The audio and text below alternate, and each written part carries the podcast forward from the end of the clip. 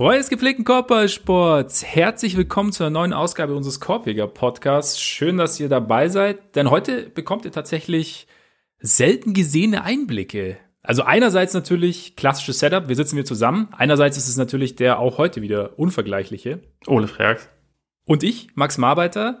Andererseits sprechen wir natürlich über die N B A, auch klar. Aber heute bek- kommt ihr in den Genuss des zweiten Teils unseres Mailbags. Und normalerweise läuft dieser Mailbag eigentlich nur auf unserer Patreon-Seite. Jetzt haben wir aber äh, die Woche so ein bisschen mit Terminen, haben wir uns gedacht, eigentlich ist es doch ganz gut. Wir hatten am Freitag den ersten Teil bei Patreon. Wir hatten wieder hervorragende äh, Fragen und haben uns deshalb entschlossen, die zweit, den zweiten Teil heute auf dem offiziellen Feed zu machen, beziehungsweise heute aufzunehmen. Denn heute ist Montag. Es kann auch sein, dass wir morgen erst veröffentlichen. Ne? Bestimmt. Das äh, es liegt sowas von in deiner Hand. Das ist fast schon, ja. Also mehr und, weiß ich dazu gar nicht zu sagen. Das ist auch und so wie, wir, wie wir alle wissen, äh, sind Dinge, die in meiner Hand liegen, eher so in der Schwebe. Deswegen kann ich da auch jetzt noch keine Versprechungen machen. Aber genau, so sieht das auf jeden Fall aus. Und ich, jetzt habe ich natürlich von unserer Patreon-Seite erzählt, oder? Eigentlich, aber was, was unsere Patreon-Seite, wie kommt man da hin? Also ich weiß nicht, hast du, nie, hast du eine Idee? Es gibt so eine U R L. Patreon.com slash Korbjäger-Podcast, ne? Und Korbjäger mit? Ah, eh. So sieht das aus. Genau, da könnt ihr vorbeischauen. Und Sinn dieser Patreon-Seite ist, dass ihr, äh, wenn ihr wollt und wenn ihr Lust habt, uns äh, gerne mit monatlichen Beiträgen unterstützen könnt. Ähm, vielen, vielen Dank an alle, die das schon tun. Und ein Teil unseres Dank, Danks dann quasi ist eben, dass wir regelmäßig diese Mailbags machen. Gleichzeitig gibt's noch extra Content wie fünfundzwanzig Minutes or Less. Da sprechen wir über Themen aus der Nacht oder aktuelle Themen, nehmen uns dann nur ein Thema vor und geben uns da ein grobes Zeitlimit. Und äh, genau, normalerweise gibt's dann auch noch, ähm, es war mal auf dem Hartholz, eher so eine Off-Season-Geschichte, da schauen wir uns alte Spiele an. Und ähm, nachdem wir relativ viele Fragen haben, ich weiß nicht, oder hast du noch irgendwas, hast du irgendwas vom Wochenende noch, was dich bewegt? So N B A-mäßig oder auch so außenrum? Ich meine, ich weiß ja nicht. Äh, die Charlotte Hornets sind das beste Offensivteam aller Zeiten, kann ich seit Sonntagabend bezeugen. Eigenen Leib, ja. Genau, aber sonst, sonst eigentlich nichts. Sonst eigentlich nichts, ne? Ich habe äh, auch, nee, ich habe eigentlich am Wochenende auch nichts Besonderes. Nee. Und dann, deswegen starten wir mit Tome, würde ich sagen. Das ist äh, viel besser. Äh, der fragt nämlich, äh, welchen Draft-Pick hättet ihr gerne in einem Alternativuniversum gesehen? Michael Jordan neunzehnhundertvierundachtzig zu den Blazers, also ganz kurz, Spoiler, nein, äh, statt zu den Bulls. Oder zweitausenddrei Dwayne Wade, Carmelo Anthony oder Chris Bosh zu den Pistons. Wie hätte das Zusammenspiel zwischen M J und Draxler aussehen können? Hätten sich Wade und Anthony in einem tief besetzten Pistons-Team so schnell zu dominanten Scorern entwickeln können, wäre Anthony ein besserer Verteidiger geworden. Er hätte definitiv bessere Teamvoraussetzungen um sich herum gehabt, oder? Jetzt auf Melo, weil es waren sehr viele Fragen auf einmal. Ja, also Melo, genau, also auf letztes, genau, quasi die Final, das, das, das Ende an den Anfang gesetzt sozusagen. Ja, also ich, ich habe vor Jahren aber mal die, die These aufgestellt, beziehungsweise die, die Überlegung gehabt, dass, glaube ich, Melo in diesem Pistons-Team nicht unbedingt glücklich geworden wäre und vor allem, dass okay. dieses dass dieses Pistons-Team mit ihm nicht unbedingt Meister geworden wäre in dem Jahr. Also nicht, weil er jetzt irgendwie als als Spieler schlecht gewesen wäre oder so, also offensichtlich nicht, aber sie brauchten ihn, glaube ich, nicht. Also sie brauchten nicht diese diese Art von Scorer, die in erster Linie halt auch den den Ball braucht. Also der junge Melo war natürlich, also von Anfang an ein sehr guter Spieler, kam ja auch als College-Champion in die äh, in die Liga, aber Tendenz so ein bisschen zum Ballstauber, aber die Offense war jetzt, wäre jetzt nicht das größere Problem gewesen, sondern die Defense. Er hatte ja im Endeffekt Minuten genommen von jemandem, der ein sehr guter Verteidiger gewesen wäre in, in äh, Tayshaun Prince. Und wer weiß, ob sich dann im Laufe der Saison auch diese Möglichkeit ergeben hätte, überhaupt für für Rashid zu traden, was letztendlich ja so mhm. ein bisschen der dieses finale Puzzlestück war. Und also von daher war das so eine Situation, wo ich denken würde, Melo wäre natürlich ein hundertfach besserer Spieler auf Dauer geworden als als jetzt Miličić, was ja auch was ja auch der Fall war, aber ich glaube nicht, dass er ihnen für diese Saison unbedingt geholfen hätte, wenn sie jetzt stattdessen vielleicht Dwayne Wade gedraftet hätten. Das wäre, glaube ich, jemand, der da vielleicht langfristig sogar dann noch mehr Titel hätte gewinnen können, aber ich glaube, für diese für dieses Jahr zweitausendvier, Melo wäre vielleicht da mit ein bisschen anderen Prioritäten gestart, äh, gestartet in seine Karriere, mit bisschen mehr Fokus auf Defense und so, aber gleichzeitig, ich, ich glaube nicht, dass das irgendwie ideal zusammengepasst hätte. Ja gut, aber, aber er hätte sich doch, also im Endeffekt, also er war ja schon auch, als er kam, wurde er auch schon als mit LeBron zusammen so der große Star dieses Jahrgangs gehandelt. Also ich kann mich irgendwie auch, ich glaube, ich habe ja irgendwie an irgendeinem Bahnhof meine Slam dann damals gekauft, auf der eben LeBron und Melo drauf waren. Und immer witzigerweise habe ich mich, glaube ich, noch in dem Moment entschieden, dass ich Melo irgendwie cooler finde. Keine Ahnung, gab, mhm. kein, gab keinen kein Grund.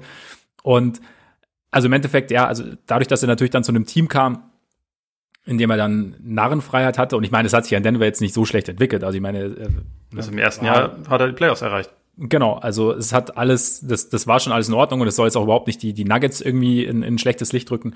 Aber wenn er jetzt in so ein Team gekommen wäre wie zu den Pistons, bei denen ja schon irgendwie noch ein anderes Konstrukt bestanden hat damals und bei dem halt viele Veteranen da waren, bei dem er sich vielleicht auch hätte einordnen müssen mehr, auch was sein Scoring angeht, vielleicht wäre sein wäre ein runderer Spieler geworden dann am Ende. Also und klar, ich meine, ich finde den Punkt schon ganz interessant, ob sie dann für Wallace getradet hätten, weil, wie du sagst, also der natürlich ein entscheidender oder entscheidenden Anteil daran hatte, dass es dann überhaupt, oder was heißt überhaupt, dass dann mit der Meisterschaft was geworden ist und auch dann Minuten von Prince. Aber ich meine, Melo hätte natürlich was genommen, aber er hätte sicherlich auch was geben können. Also ich finde es jetzt, ich hätte ihn gern gesehen in einem, in einem Konstrukt, in dem er halt quasi, wie du auch gesagt hast, in dem ein bisschen mehr Wert auf Defense gelegt wird, in dem er ein bisschen mehr sich irgendwo hätte eingliedern müssen von Anfang an, ob dann vielleicht manche, ob sich dann manche Habits, die vielleicht aus dem College waren, eher abtrainiert hätte, ob vielleicht manche, Habit, manche Habits nicht so entstanden wären, andere wiederum mehr nach vorne getreten wären. Also von daher wäre ich, glaube, also ich, wie du sagst, ich glaube, für Melo langfristig wäre es besser gewesen. Die Pistons, ja, für die Pistons schwer einzuschätzen, aber er hätte natürlich auch so ein bisschen das, das Fenster länger offen halten können. Also wie äh, Wade wahrscheinlich sogar noch eher, aber also ich hätte ich hätte interess- ich finde den Gedankengang oder den, das Gedankenexperiment finde ich ganz interessant, so retrospektiv. Ja. Was allerdings man dazu sagen muss, äh, letztendlich hätte man es wahrscheinlich keinem Rookie zwingen können müssen, weil Larry Brown einfach auch nicht der ja, Spieler war, der jetzt da, da einem Rookie wirklich große Verantwortung übertragen hätte. Ja. Genau, nee, weil du Spieler gesagt hattest. Äh, ja, dann meine ich selbstverständlich genau. Coach. Ja, genau. Ja, den, den hatte ich auch, der, der hing auch immer so kurz so über meinen Gedanken über Melo, hing auch immer so Larry Brown, Larry Brown, Larry Brown und dann dachte ich mir so, ah ja, hm. Deswegen würde ich auch vielleicht einfach, sogar sagen, es ist sowohl für Melo als auch für Wade ganz gut gelaufen. Also wenn man bedenkt, schon, dass beide ja absolute Hall of Fame-Karrieren hingelegt ja. haben, dann äh, ist das vielleicht nicht unbedingt schlechter gewesen. Und wie gesagt, ich finde auch für Detroit ist es ja gut gelaufen, obwohl sie einen der heftigsten Busts aller Zeiten, äh, also was ja, Draft-Qualität und dann tatsächlich einen Pick ja. angeht, hingelegt haben. Sie, war, sie haben in dem Jahr den Titel geholt und im nächsten Jahr waren sie nochmal in den Finals in Spiel sieben. Also, und ich glaube insgesamt fünf oder sechs Mal in Folge in den Conference Finals. Es ist auch für Detroit ganz gut gelaufen. Es genau, ist aber trotzdem also eine interessante Überlegung, was vielleicht sonst hätte passieren können. Also, sie findet auf einem relativ hohen Niveau statt, auf jeden Fall. Ja. Ich meine, gut, Wade, ich glaube, Wade's, ich meine, keine Ahnung, was will Dwayne Wade, Dwayne, Dwayne Wade mehr aus einer Karriere rausholen als, äh, diverse Titel. Und, und Besitzer der Utah Jazz. also Und Besitzer der Utah Jazz, genau. Und natürlich äh, absolute Miami Heat-Legende. Also quasi Inbegriff einer N B A-Franchise. Also mehr kannst du am Ende gar nicht machen. Ähm, wie, also, wie gesagt, Jordan zu den Pistons, äh, nicht zu den Pistons, zu den Blazers, wäre ja quasi jetzt im Nachhinein wahrscheinlich aus Blazers Sicht der bessere Pick gewesen. Aber wie gesagt, auch damals, so, so zumindest wenn du sagst, okay, wir picken nach Need, war es so halbwegs verständlich. Ich frage mich nur so, wie, also tatsächlich das, das Zusammenspiel Jordan Draxler, klar, damals war der, war es noch ein bisschen ein anderer Sport, weniger Dreier und so, aber es waren damals, als die Liga kamen, ke- beides keine großen Schützen. Also sie waren sich schon relativ ähnlich in ihrem Spiel. Von daher, ich weiß nicht, ob das so gut funktioniert hätte.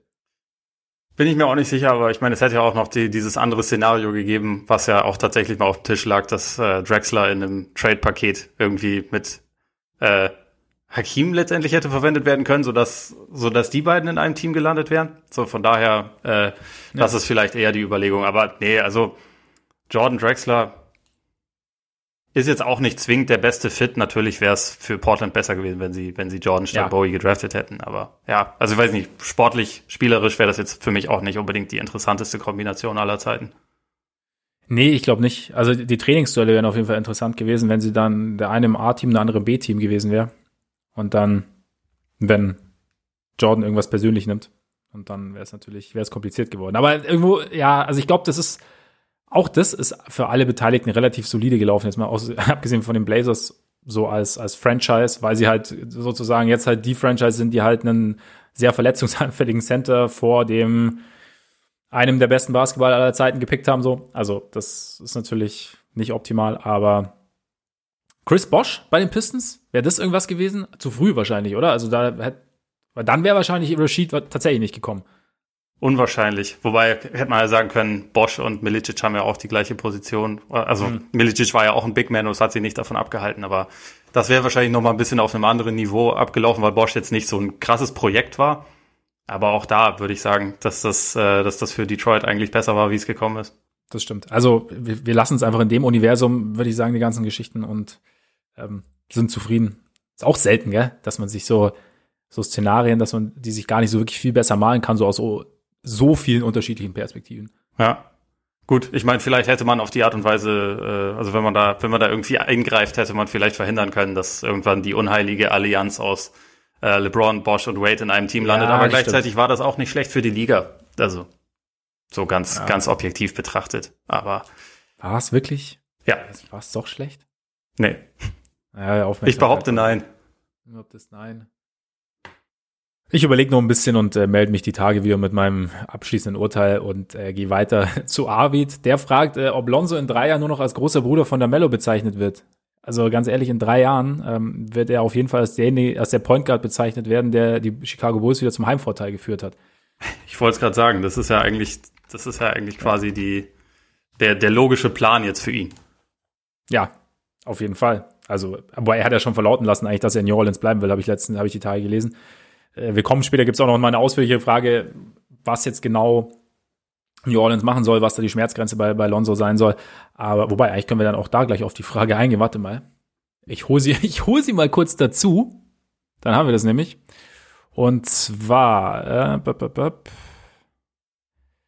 Mattis fragt, äh, was wäre eure Schmerzgrenze bei einer Vertragsverlängerung mit Lonzo Ball im Sommer? Bis wohin sollten die Pels mitgehen? Vor einiger Zeit war er anscheinend sogar auf dem Trademarkt verfügbar. Andererseits hat er einen Dreier schon, äh, seinen Dreier schon sehr stabilisiert und harmoniert ganz gut mit Zion. Ist halt die Frage, ob das ausreicht, um groß abzukassieren. Also, nehmen wir jetzt einfach da dazu jetzt noch ganz kurz. Äh, in drei Jahren, ich meine, ich denke, die Frage zieht so ein bisschen darauf ab. Ich glaube schon, dass in drei Jahren LaMelo, wenn man von den Ball Brothers spricht, LaMelo derjenige ist, der als, der als erster in den Sinn kommt.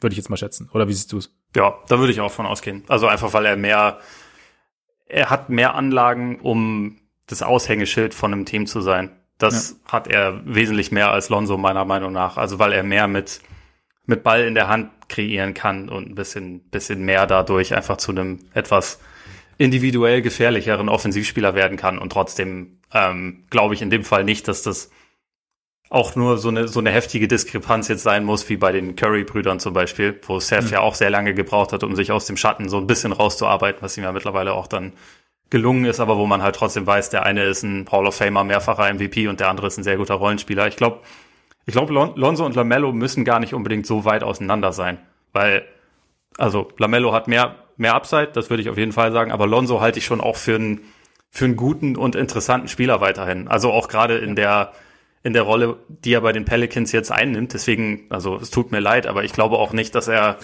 dass er die unbedingt verlassen wird, weil ja. es gab diese Überlegung, das ist richtig, er war er war mal ähm, in, in Trade-Gerüchten aufgetaucht und zu dem Zeitpunkt stimmten auch seine Leistungen nicht wirklich. Also er hat ja letztes Jahr auch in der, in der Bubble echt Probleme gehabt und sein Saisonstart war dann auch nicht gut, aber seitdem man das hatte, hat er sich halt eigentlich ziemlich gesteigert und die Pelicans sind als Team, also so als Konstrukt, noch bei Weitem nicht auf dem Niveau, wo sie sein müssen. Aber ich glaube, dass dass sie da auch ein bisschen eher identifizieren, dass halt, glaube ich, in der Starting Five vor allem Bledsoe ein größeres Problem ist als als Lonzo. Und dass Lonzo allein schon durch diese durch diese Chemie mit Zion, die schon offensichtlich ist, also gerade was jetzt irgendwie Lobpässe aus dem Halbfeld äh, beziehungsweise von der Mittellinie angeht und so, dass das sind so Sachen, die schüttelt jetzt nicht unbedingt jeder aus dem aus dem Ärmel. Und auch ja. diese Gedankenschnelle, das Spiel halt in jeder Sekunde eigentlich schneller zu machen und nicht immer den Ball zu halten, sondern eigentlich sofort weiterzuspielen, das passt ja eigentlich sehr gut, um neben Zion klarzukommen. Vor allem, ja. wenn du, wie, wie Lonzo mittlerweile achtunddreißig Prozent von der Dreierlinie trifft und er hat ja auch letzte Saison schon siebenunddreißig Komma fünf getroffen, also es ist jetzt auch keine Eintagsfliege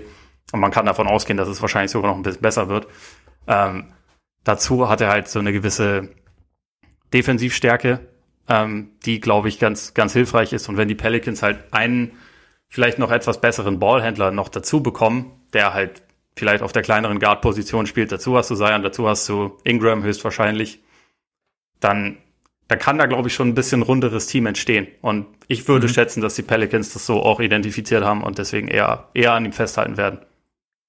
Ich glaube halt gerade, wenn sie quasi so, wie auch Stan Van Gundy jetzt kürzlich gesagt hat, damit planen, dass Zion dann doch mehr so, so Point Guard-Aufgaben übernimmt, dann ist er, wie du auch schon gesagt hast, jemand wie Lonzo einfach optimal, weil Lonzo aushelfen kann, aber Lonzo, wenn Lonzo den Ball bekommt, den Ball dann schnell macht und halt äh, gute Entscheidungen trifft. Von daher glaube ich schon auch die einzige Frage, die ich mir halt wirklich stelle, ich meine, also wir haben jetzt halt so, es ist so ein bisschen, also wir haben jetzt halt so diesen Kern der Pelicans und klar, Zion, das sieht alles sehr, sehr gut aus. Ingram sieht auch mitunter gut aus, aber es, es knarzt halt schon noch sehr und dass sie jetzt irgendwie, dass sie jetzt das Play-In verpassen, ich glaube, ist schon irgendwie ein Dämpfer. Und ich meine, klar, du hast jetzt halt, wie du sagst, also man kann jetzt Bledsoe sicherlich so als den Odd-One-Out irgendwie identifizieren in der Starting-Lineup und der Fit mit, mit Adams ist wahrscheinlich auch nicht ganz optimal. Also da, also und da ist jetzt Lonzo vielleicht nicht das Problem. Die Frage ist halt nur, was machst du? Weil ich meine, im Endeffekt, so wie Lonzo jetzt spielt, und dann kommen wir halt auch auf die Frage mit, mit der Schmerzgrenze dann irgendwie zu sprechen, es ist schon möglich, dass ihm jemand so um die zwanzig Millionen bietet. Also er ist ja nur, er ist ja Restricted Free Agent, ne? Und ja. ähm, das heißt, ich glaube, zwanzig dann, ist sogar ehrlich gesagt ein bisschen kon- konservativ vielleicht. Ja, oder, oder, oder mehr, ja. Und dann, was, was machst du dann? Also, vertraust du ihm so viel? Ist er, beziehungsweise, oder möchtest du dir, oder was heißt, vertraust du ihm so viel? Also auch wieder so ein bisschen ähm, Spatz in der Hand, Taube auf dem Dach oder umgekehrt, wie auch immer. Diese Sprichwörter sind nicht so mein Ding, aber du weißt, was ich meine. Also, hoffst du, dass du noch irgendwas Besseres bekommst oder dass du irgendwie noch jemanden, dass du quasi durch den Verlust in Anführungszeichen von Lonzo die Möglichkeit hast, das Team noch irgendwie anderweitig zu verstärken? Ich meine, du hast ja auch diverse Picks, versuchst du irgendwie einen Sign-and-Trade einzufädeln. Also was ist so quasi das, sehen sie nur die, die Vorteile, die, die Lonzo jetzt bringt? Oder sehen, sehen sie auch irgendwo eine Möglichkeit, quasi das vielleicht noch, also dass sie halt irgendwie so aus diesem, ja, sie sind jetzt in keiner Sackgasse, aber aus dieser Problematik dieses Teams ja schon so, so ein bisschen irgendwie umgibt, so dieses Jahr und irgendwo auch letztes, gut, letztes Jahr war äh, Zion lang verletzt, aber irgendwo, ich weiß nicht, also, oder sagen sie einfach, okay, wir sind ein junges Team, Entwicklung, neuer Coach dieses Jahr ähm, und äh, wir schauen halt auch, dass halt vielleicht diese nicht so guten Verträge auslaufen und aber und Lonzo gehört zu unserem Kern. Ich glaube, das sind halt Fragen, die sie, die ich jetzt nicht beantworten kann, aber es sind halt so ein bisschen, die sie zumindest halt umgeben.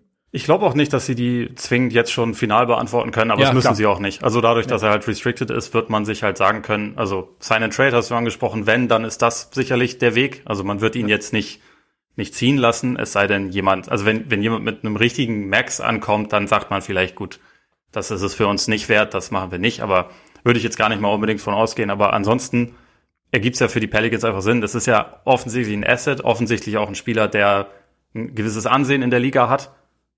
Den, also solange der restricted ist, natürlich behalten wir den erstmal und dann kann man den ja auch in einem Jahr sonst immer noch traden. Also ja. ich glaube, die Zeit haben sie. Sie sind ja noch nicht in einem, in einem ganz dringenden Win-Now-Modus. Sie sind sicherlich in dieser Saison unterm Strich, glaube ich, enttäuschend für das, was sie sich vorgenommen haben. Das muss man, glaube ich, schon, schon sagen. Also gerade auch defensiv. Aber wenn man sich anschaut, wer in den letzten Wochen teilweise dann auch auf dem Court stand, wo halt Leute ausgefallen sind und also jetzt mal abgesehen von von Bledsoe, aber äh, dass da wirklich dann auch regelmäßig Spieler im Lineup waren, die jetzt noch nicht unbedingt so äh, die perfekte N B A-Tauglichkeit mhm. haben, dann muss man vielleicht auch sagen, gut, wir, wir sind jetzt an einem Punkt, wo wir halt einfach noch nicht so weit sind, wie wir dachten, aber wie kommen wir dahin? Und ich glaube, das ist halt äh, nicht unbedingt an diesem Kern Äh, Zion, Ingram, Lonzo liegt, der jetzt auch nicht perfekt ist, aber der auch noch nicht, also den man jetzt auch noch nicht irgendwie abschreiben sollte. Und ich glaube, ja. äh, bei Lonzo ist es einfach gerade eine Situation, wo es Sinn macht zu sagen, wir schauen uns das erstmal nochmal weiter an. Und wie gesagt, also wenn das jetzt, ich sag mal, irgendwie vier Jahre neunzig oder so, wenn jemand mit einem Offersheet kommt, das werden die halt ziemlich sicher matchen, denke ich mal. Mhm. Okay. Und also okay. vielleicht wird es auch ein hundert Millionen Vertrag, bin ich mir jetzt nicht so sicher, aber ähm, Ich, es, es würde mich sehr wundern, wenn sie ihn gehen lassen jetzt. Ja, ich meine, wie du sagst, er passt ja irgendwie schon relativ gut rein, gerade zu Zion, und das ist ja, sollte ja so ein bisschen Primärkriterium sein. Und ja, ich meine, ich hoffe schon noch so ein bisschen, weil ich mir einerseits, ich ich, ich denke mir gerne, ich hätte so einen, einen Point Guard mit ein bisschen mehr Tiefe noch als Lonzo, also halt mit ein bisschen mehr Zug zum Korb als Lonzo eigentlich, aber jetzt durch den Vucevic-Stil könnte ich mir halt, also gerade so dieses Ding, wenn du das Playmaking so ein bisschen aufteilst und halt auch Vucevic Passing mit reinnimmst und halt dann Lonzos Qualitäten, wie du sagst, den Ball schnell zu machen, zudem halt noch guter Verteidiger neben Levine. Ich könnte es mir halt ganz, ganz gut vorstellen, aber ich, momentan tue ich mich auch schwer, ähm, wirklich ernsthaft zu hoffen, dass es funktionieren könnte, dass sie ihn signen, ja, beziehungsweise glaub, dass die Pelicans ihn gehen lassen. Ich glaube, es wäre nicht unmöglich, ihn zu bekommen, aber man müsste sowohl Geld als auch ein Asset dafür ja. opfern. Ja. Und dann ist halt die Frage, wie, wie gut dieses Asset sein muss und genau. so. Und dann, genau. Ja. Also von daher, nee, muss man, muss man jetzt mal sehen, aber ähm, ich glaube, er ist wahrscheinlich da ganz gut aufgehoben, wo er ist, aber wir werden sehen. Ähm, Hannes fragt, auch interessant, was könnte man tun, um die Buyouts besser zu steuern? Beispielsweise Resign nach einem Buyout mit mindestens fünfundsiebzig Prozent des vorherigen Gehalts. Letztendlich soll das System in der N B A ja mehr oder weniger allen Teams gleiche Chancen einräumen. Ja, gute Frage, ne? So ein bisschen. Aber ich meine, vielleicht so anfangen. Sind die Buyouts, sind sie, sind sie zu laut sozusagen? Wenn, wenn du äh, Aufwand und Ertrag oder dir den Ertrag dann hinterher anschaust, oder? Würde ich schon sagen. Also ich meine, ist vielleicht auch nur mein Eindruck, aber wann oder wie oft hat denn wirklich schon jemand, der dann per Buyout gekommen ist, egal wie groß jetzt der Name ist, einen wirklich großen Unterschied gemacht für ein Titelrennen oder was auch immer? Ähm, ist das, ist das quasi ein Punkt, wo man sagen muss, es ist ein Problem? So richtig. Mhm. Da bin ich mir nämlich nicht so ganz sicher. Würdest du das als Problem betrachten? Ich überlege auch, es ist halt in dem Moment ein Problem. Zum Beispiel in dem Moment, in dem halt eigentlich ein Andre Drummond von einem, also gefühlt ein Problem, sagen wir es mal so, äh, in dem Andre Drummond, für der halt einen dicken Betrag verdient, der sicherlich auch noch ein gewisses Leistungsvermögen hat, dann auf einmal für relativ kleines Geld verhältnismäßig ähm, bei einem Team unterschreibt, das eigentlich keinen Spieler verpflichten kann und diesem Team natürlich schon noch weiterhelfen kann. Oder, weißt du, also ich finde es, wie der Impact dann sein wird. Ich meine, es stimmt schon. Ich meine, welcher Buyout-Spieler hat das letzte Mal irgendwie groß äh, was entschieden? Aber ich meine, es sind vielleicht dann auch einfach so Nuancen. Also wie jetzt zum Beispiel Markieff Morris bei den Lakers letztes Jahr. Oder, ähm, keine Ahnung, jetzt halt mal sehen, was dieses Jahr passiert. Also Griffin, klar, spielt jetzt eine große Rolle. Ich glaube, es ist halt so dieses Ding, dass ich finde halt, ich finde die Schwierigkeit halt, dass sich einfach schon sehr, sehr gute Teams theoretisch schon noch irgendwo halt so ein bisschen Spieler... Schwindel ist der falsche Ausdruck, weil es ist ja legal, aber halt irgendwie so ein Hintertürchen offen haben. Und da ist halt schon so dieser, dieser Gerechtigkeitsgedanke, den kann ich dann schon irgendwie nachvollziehen. Aber ja, mit fünfundsiebzig Prozent des vorherigen Gehalts, also, dann fallen die Teams raus, dann... Dann fallen tatsächlich auch eigentlich fast alle anderen Teams raus. Ja. Also, weil mitten in der Saison hat halt eigentlich fast nie jemand noch Platz ja. für... Also bei, bei Blake, was hat er jetzt als Jahresgehalt gehabt? Irgendwie fünfunddreißig, sechsunddreißig, siebenunddreißig Millionen ja. oder sowas? Das, das kann halt während der Saison niemand aufnehmen. Dann ist nee. die Saison für den halt gelaufen. Das ist, also kann man von mir aus auch so regeln. Man kann auch sagen, diese Buyouts sind grundsätzlich Quatsch. Fände ich auch okay, wenn man das sagen würde. Aber dann ist es halt auch so, dass so ein Spieler äh, dann einfach aus dem Verkehr gezogen wird und raus ist. So wie man das jetzt ja. zum Beispiel mit Al Horford in O K C ja, hat. Genau. Ja, genau. Das kann es ja auch nicht sein. Also irgendwann in der Saison, wo man dann halt sagt, nee, Jetzt ist jetzt ist vorbei und äh, der verdient dann sein Geld, aber also muss und kann aber eigentlich auch dafür dann nichts mehr machen, sondern chillt ja. halt.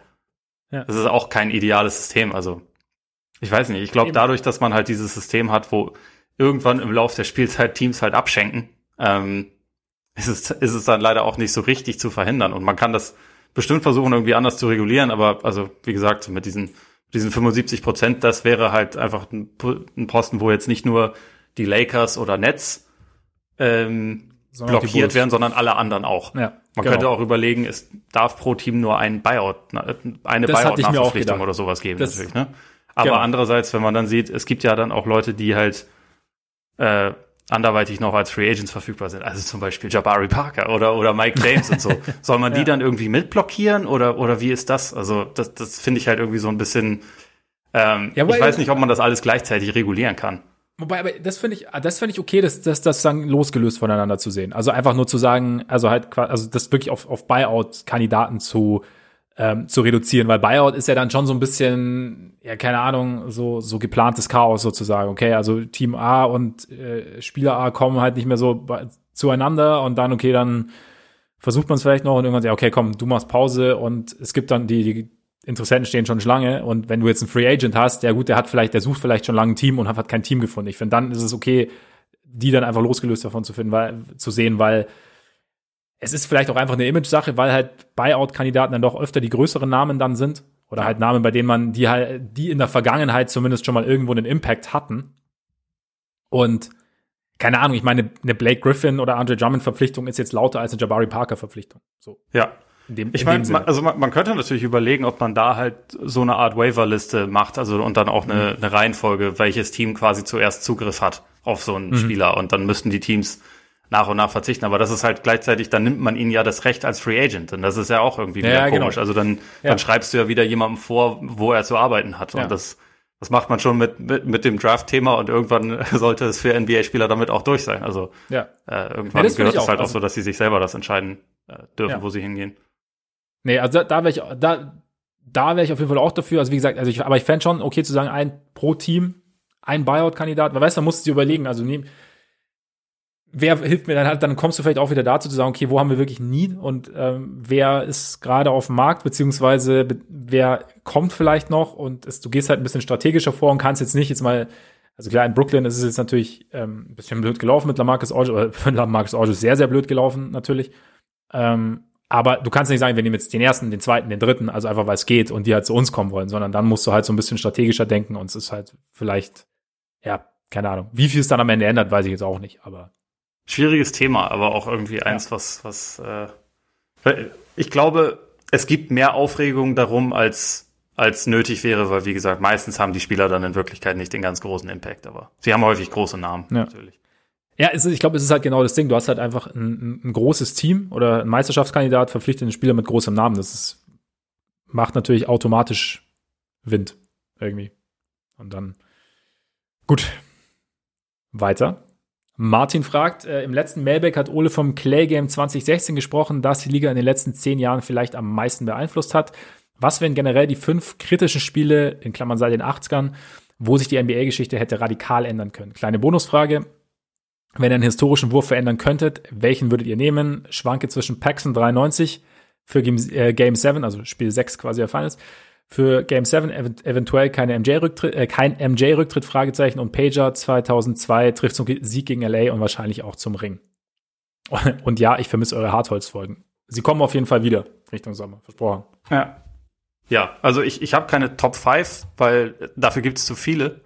Ja. Aber ich habe jetzt einfach mal ein paar Beispiele, und äh, du kannst ja dann einfach mal ergänzen, oder wir, wir machen mhm. das abwechselnd. Aber auf jeden Fall ähm, sehr kurz nach dem Clay-Game während den Finals, das Draymond-Dick-Punch-Game äh, gehört, glaube ich, auf jeden Fall erwähnt, weil auch, also letztendlich ist das gleiche Thema wie beim Clay-Game. Wenn, wenn äh, Draymond nicht ausfällt, dann gewinnen die Cavs vielleicht nicht das nächste Spiel und vielleicht auch nicht die Serie. Also ist natürlich spekulativ, weil LeBron und Kyrie waren schon auch ganz gut in dieser Serie, und es hört sich dann immer so an, als würde man ihnen irgendwas streitig machen wollen. Darum geht's nicht, nur ja.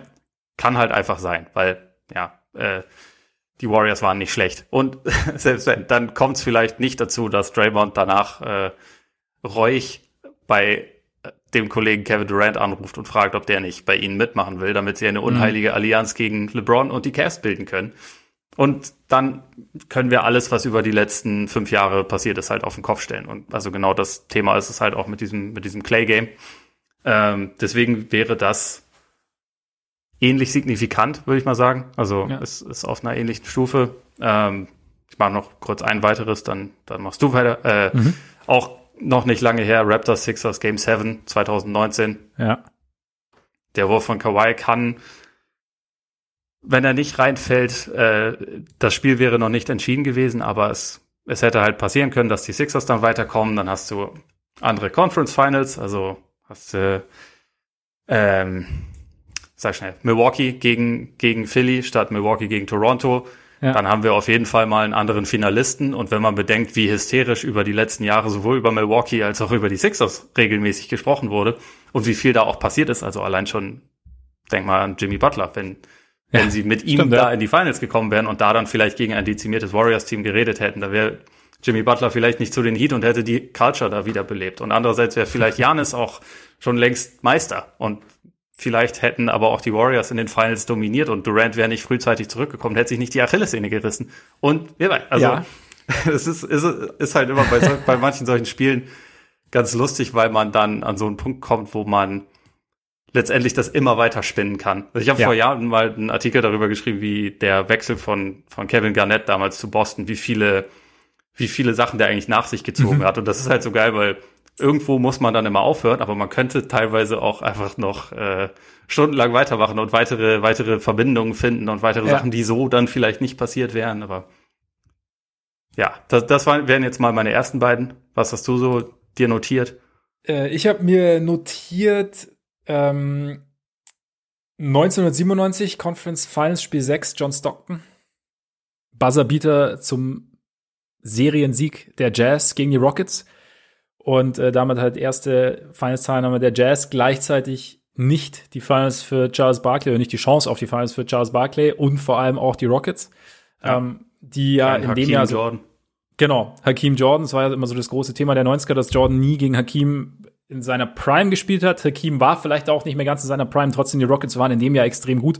Äh, Barkley war ja da ähm, zum Saisonstart quasi gekommen und äh, ich glaube ich mit äh, einundzwanzig zu zwei gestartet und ja, dann halt so hinten raus so ein bisschen bisschen an Dampf verloren gehabt, aber das wäre auf jeden Fall nochmal ein spannendes Duell gewesen, weil halt dann Jordan einfach gegen, also sagen wir mal so, das, das Matchup mit Malone lag den Bulls, glaube ich, besser als ein Matchup mit Hakeem ihnen gelegen wäre.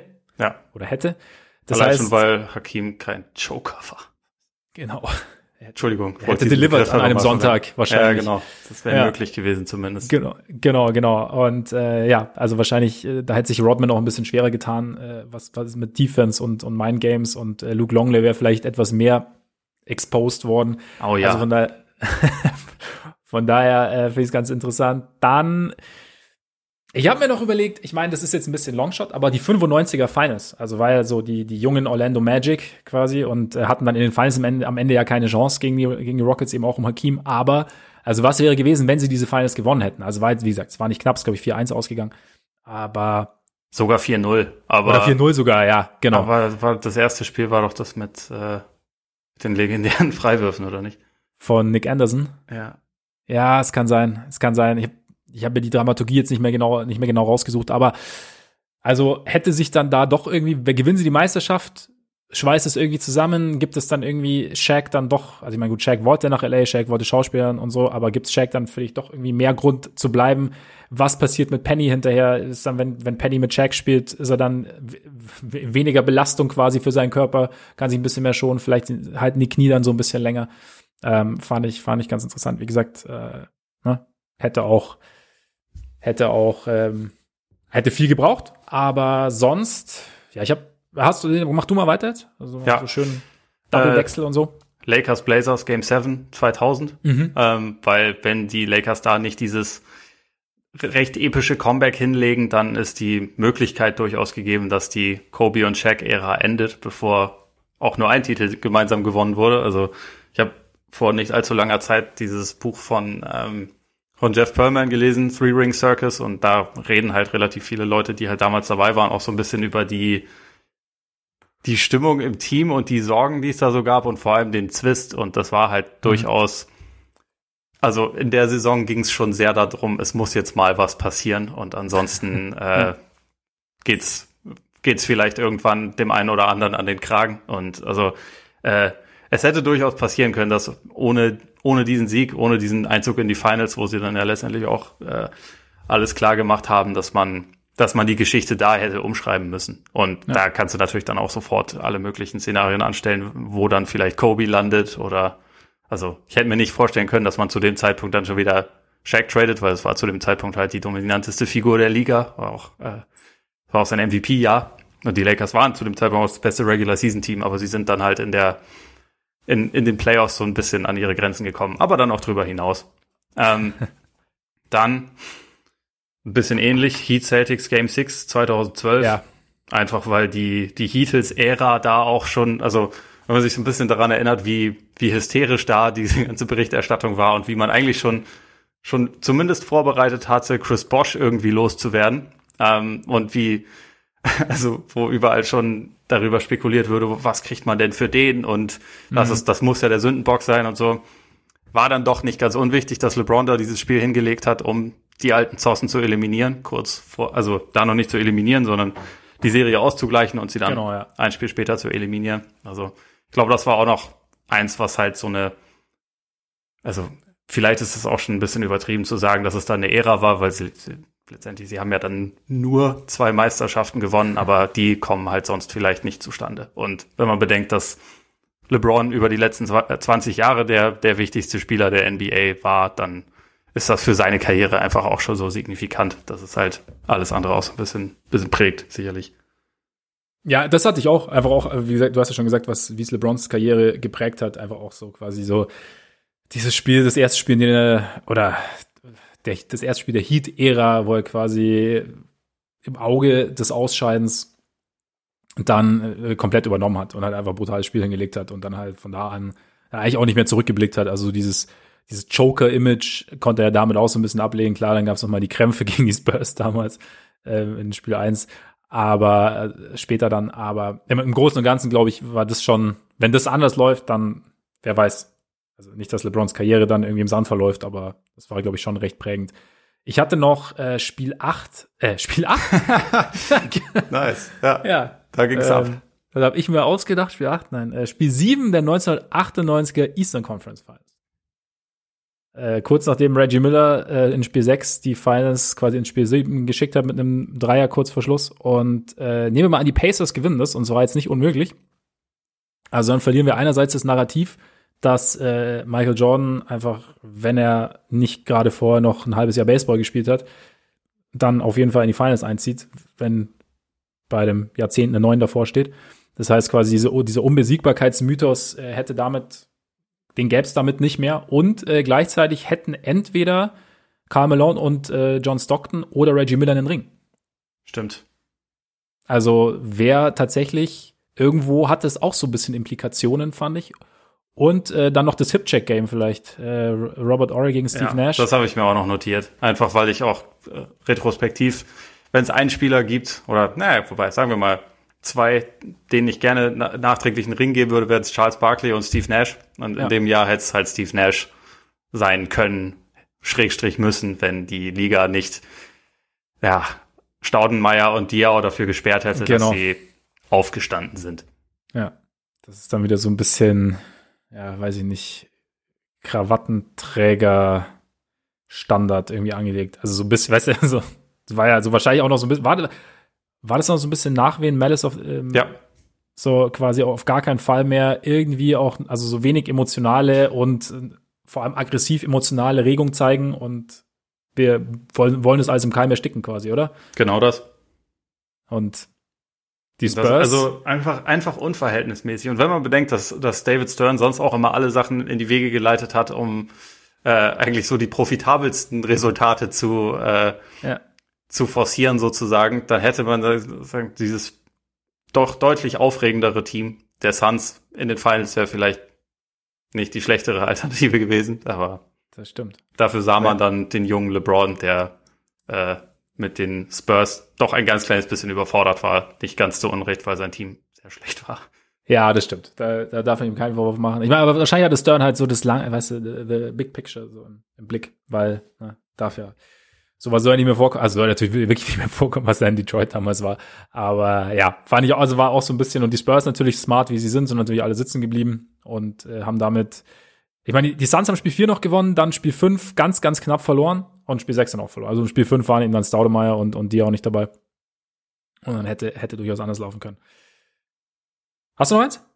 Äh, ja, ich, ich hätte noch Mavs Heat äh, in äh, Spiel drei in zweitausendsechs. Also einfach, weil die Mavs damals eigentlich das bessere Team waren, das da im Finale war, meiner Meinung nach. Also nicht nur meiner, hat sogar Dwayne Wade mal gesagt, dass das eigentlich seiner Meinung nach so war. Und dann ist, sind die Mavs halt auseinandergefallen und haben ihre zwischenzeitliche zwölf oder vierzehn Punkte Führung, bin mir nicht mehr ganz sicher, auf jeden Fall eine durchaus hohe Führung halt am Ende noch verzockt. Und dann sind sie halt innerhalb kürzester Zeit komplett implodiert und haben halt die nächsten vier Spiele verloren und haben sich nur noch damit beschäftigt, über Dwayne Wade und seine Freiwürfe zu meckern, was nicht ganz unberechtigt war, aber äh, was nicht das einzige Thema hätte sein sollen. Und ja, also letztendlich hat ja auch uns Dirk dann noch seinen Ring geholt, aber ja, so rückblickend hätte es eigentlich in dem Jahr passieren müssen schon.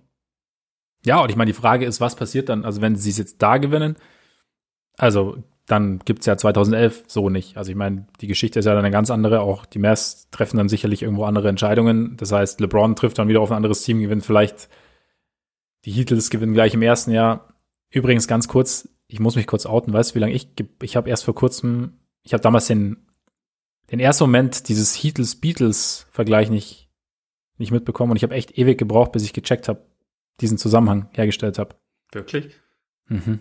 Okay. Ja. Ja. Ich bin mir nicht sicher, ob das jetzt so klug war, von meiner Seite aus hier gerade breit darzulegen, aber ja. Nee, dachte, vollkommen, vollkommen. Wir sind ja, wir, wir, wir stehen das, ja für volle Transparenz. Wir werden das nicht gegen dich verwenden. Ja, genau. Ja, genau, also von daher, genau. Aber wer weiß, wie es dann eben gelaufen wäre. Und äh, von daher, nee, stimmt, ist eigentlich auch ganz gut. Denn äh, was die Würfe angeht, also der, der, der Pager-Wurf natürlich schon sehr bitter, also einfach, weil diese Kings verdammt noch mal eine Meisterschaft hätten gewinnen müssen. Ja. Also, sie hätten es einfach verdient.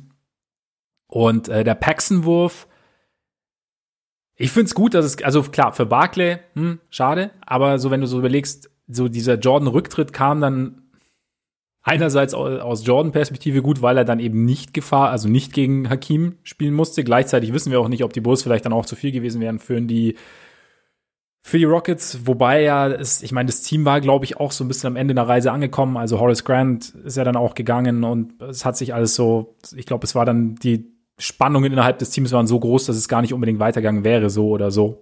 Auch wenn sie es verloren hätten oder beziehungsweise hätten sie nochmal neu aufbauen müssen und so. Also ich glaube, man hat den Paxson-Wurf, ich bin froh, dass er so gefallen ist, wie er gefallen ist. Ich finde, die Beispiele sind gut gewählt, also von, von Martin. Ich hätte beide, ja. ich, ich könnte mit beiden sehr gut leben, wenn sie, wenn sie gefallen wären. Ähm, und also viel bessere Beispiele kann ich jetzt ehrlich gesagt auch gar nicht, ja. gar nicht auf die Schnelle nennen. Also äh, ich finde, die stehen schon relativ weit oben, einfach weil es zwei, zwei sehr guten äh, Teams womöglich etwas mehr eingebracht hätte, als es, als sie ähm, tatsächlich bekommen haben, also im Sa- ja. in Sachen Titeln. Das stimmt, das stimmt.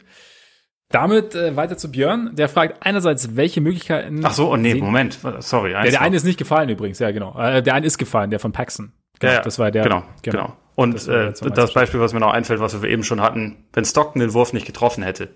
Denn ja. ich nehme den Jazz retrospektiv gerne alles, was sie hatten. Und ja. vor allem hätte ich gerne, hätte ich halt gerne dieses, dieses Hakeem-Jordan-Duell gesehen. Und ja. da wäre es halt mit einem Wurf dann quasi möglich gewesen. Also in dem Jahr war die Chance wahrscheinlich größer denn je. So von daher, das, das finde ich noch ein ganz gutes Beispiel. Und ansonsten. Ja. Das wäre, das wäre auf jeden Fall schön gewesen. Und ähm, deswegen jetzt zu Mo Wagner, beziehungsweise zu Björn und Mo Wagner. Der fragt nämlich, äh, welche Möglichkeiten sehen wir aktuell für Moritz Wagner? Ähm, Team im Rebuild oder eher ein, zwei Jahre konstante Spielzeit in Europa sammeln und den Sprung erneut versuchen? Es ist komplett situationsabhängig, also was, was sich ihm letztendlich darstellt. Ich glaube, dass er schon eigentlich die Fähigkeiten hat, um in der N B A zu bestehen. Ähm, die Frage ist halt einfach, gibt es ein Team, das wirklich aktuell die Zeit hat, die Motivation hat, ihm eine Chance zu geben, um ihn dann halt auch so ein bisschen spielen zu lassen und ihn halt mal machen zu lassen, weil also mhm. das Das hatte er jetzt einfach nicht wirklich konstant. Also in Washington war er so ein bisschen, bisschen in and out. Er hatte mal Phasen, wo es ganz gut lief. Also vor allem letzte Saison, gerade, gerade am Anfang sah es ja eigentlich ganz gut aus, bevor er sich dann verletzt hatte.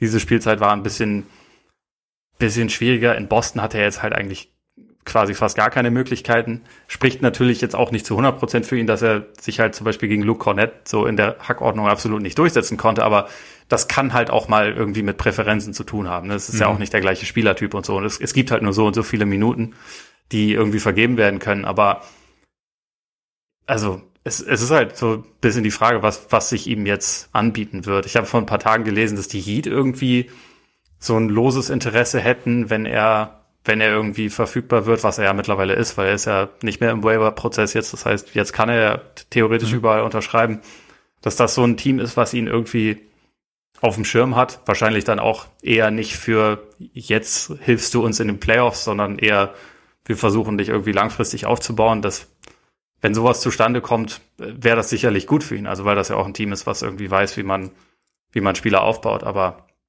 ich glaube, das wird man jetzt halt erstmal abwarten. Es, er hat ja immer die Möglichkeiten natürlich nach Europa zu gehen, aber ich denke schon, dass er eigentlich auch am liebsten sich halt irgendwie in der N B A behaupten will. Und ich, ich glaube ehrlich gesagt auch nicht, dass er keine Chance mehr erhalten wird. Vielleicht gibt es eine Zeit lang den Umweg nach Europa, aber es würde mich wundern, wenn er jetzt quasi keine, keine Spielzeit mehr in der N B A jemals sehen wird. Oder wie siehst du das?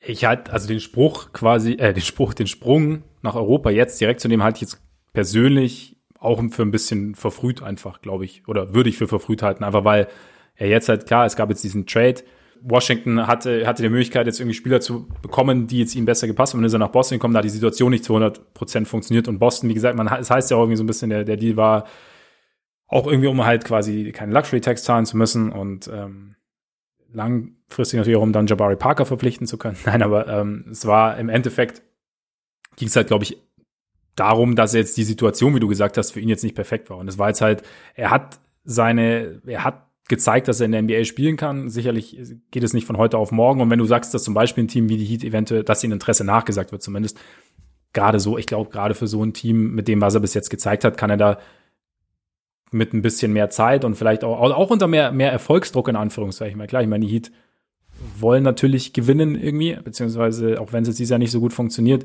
Aber es ist jetzt nicht, nicht, nicht Rebuild, aber trotzdem gerade, es heißt ja nicht, dass sich ein junger Spieler nur in einer äh, bei uns ist alles Wurscht-Situation entwickeln kann, sondern ich glaube, gerade so ein Team wäre vielleicht, wäre vielleicht interessant, wo er halt in, in, ähm, in eine Umgebung kommt, in der ähm, schon, ja, keine Ahnung, ich meine, es ist, glaube ich, für jeden Spieler nicht schlecht, wenn halt schon eine gewisse Struktur da ist und halt dann die Leute wissen, wie sie dich einzusetzen haben. Aber wie gesagt, ich glaube halt einfach nicht, dass der, dass die Reise jetzt zu Ende ist, nur weil er einmal getradet wurde und ähm, gleichzeitig das Team, zu dem er dann kam, eben für ihn jetzt, dass er da jetzt nicht reingepasst hat. Also ich meine, so wie Boston aufgestellt ist, hat es vielleicht auch nicht perfekt gepasst. Klar, wie du sagst, Cornette, wirst auch ja sagen, lang und kann werfen, aber Wagner ist da vielleicht noch ein bisschen, ist da tatsächlich ein anderer Spielertyp und von daher würde ich jetzt, also ich würde, glaube ich, auch einfach mal abwarten und dann mal gucken, was, was möglich ist und je nachdem, was dann passiert, dann eventuell dann im zweiten Schritt zu überlegen, ob es nochmal nach Europa geht zwischendurch. Ja. Also von daher. Dann, ähm, dazu, nächste Frage auch noch von Björn. Äh, mich würde auch interessieren, wie viele Spiele habt ihr denn schon Übersee live verfolgt und was war das prägendste Erlebnis? Zwei haben wir zusammen verfolgt, ne? Zwei haben wir zusammen verfolgt. Ich glaube, ich bin insgesamt, also so viele sind es nicht. Äh, insgesamt sind es jetzt vielleicht so fünfzehn Stück oder so, aber halt auch manche auf europäischem Boden, also aka ja. in London oder in Paris, halt so diese, diese Global Games. Äh, wobei, nee, ja. dann, dann, dann kommt insgesamt schon ein paar mehr, aber okay. Ich glaube immer noch, dass das äh, das wahrscheinlich prägendste, aber auch einfach so aus äh, persönlich und man man erlebt das mal so, war halt eins der ersten, äh, als ich privat damals äh, in Brooklyn die Lakers habe spielen sehen in der letzten Saison von Kobe, bevor er sich die Achillessehne gerissen hat. Also das war irgendwie ein paar Wochen davor, wo Kobe halt auf seinem, also auf seiner letzten wirklichen Allesfresser-Tour quasi in der N B A unterwegs war. Und äh, da das halt mal, das war für mich das erste und auch einzige Mal, dass ich halt äh, Kobe live erlebt habe. Und das war einfach schon ein ziemlich spezielles Erlebnis. Und es, also habe ich auch im Podcast schon das eine oder andere Mal erzählt. Aber das war halt unter anderem das, wo er halt über Uh, Brook Lopez und Jared Wallace gedankt hat. So, so mhm. einer, vielleicht sogar sein letzter richtig großer Posterdank, aber auf jeden Fall einer der einer der letzten war das halt. Und äh, dafür in der Halle zu sein, war schon war schon relativ speziell. Zumal auch da ja. äh, in Brooklyn doch deutlich mehr Lakers-Fans anwesend waren als Nets-Fans oder sie zumindest wesentlich lauter waren und so dieses Dieses Phänomen, also allein schon dieses Phänomen Auswärtsfans in der N B A mal zu erleben, war, war schon Stimmt, auch relativ ja, interessant, ja. weil man das ja da nicht unbedingt so kennt. Oder, ja. oder wenig. Das stimmt. Stimmt eigentlich fast nie, ne? Also von daher. Ja, ich meine, also die, die Lakers und auch mittlerweile auch die Warriors und so, die, die Warriors haben ja schon auch, ja. überall Fans, so ist das nicht, ja. aber es ist selten, dass man sie halt viel mehr hört als die, ja, eben, genau. als die ja, heimischen genau. Fans. Du hast so die vereinzelt, siehst ja so in den, also wenn es dann die, die Publikumscam gibt, siehst du halt vereinzelt dann die, die Trikots und so, aber das ist halt eben, wie gesagt, dass dann so laut wird, ist eher selten. Äh, ja, äh, bei mir war es ein bisschen weniger. Ich habe, glaube ich, vier insgesamt in Übersee gesehen. Ähm, wie gesagt, die zwei, die wir zusammen hatten.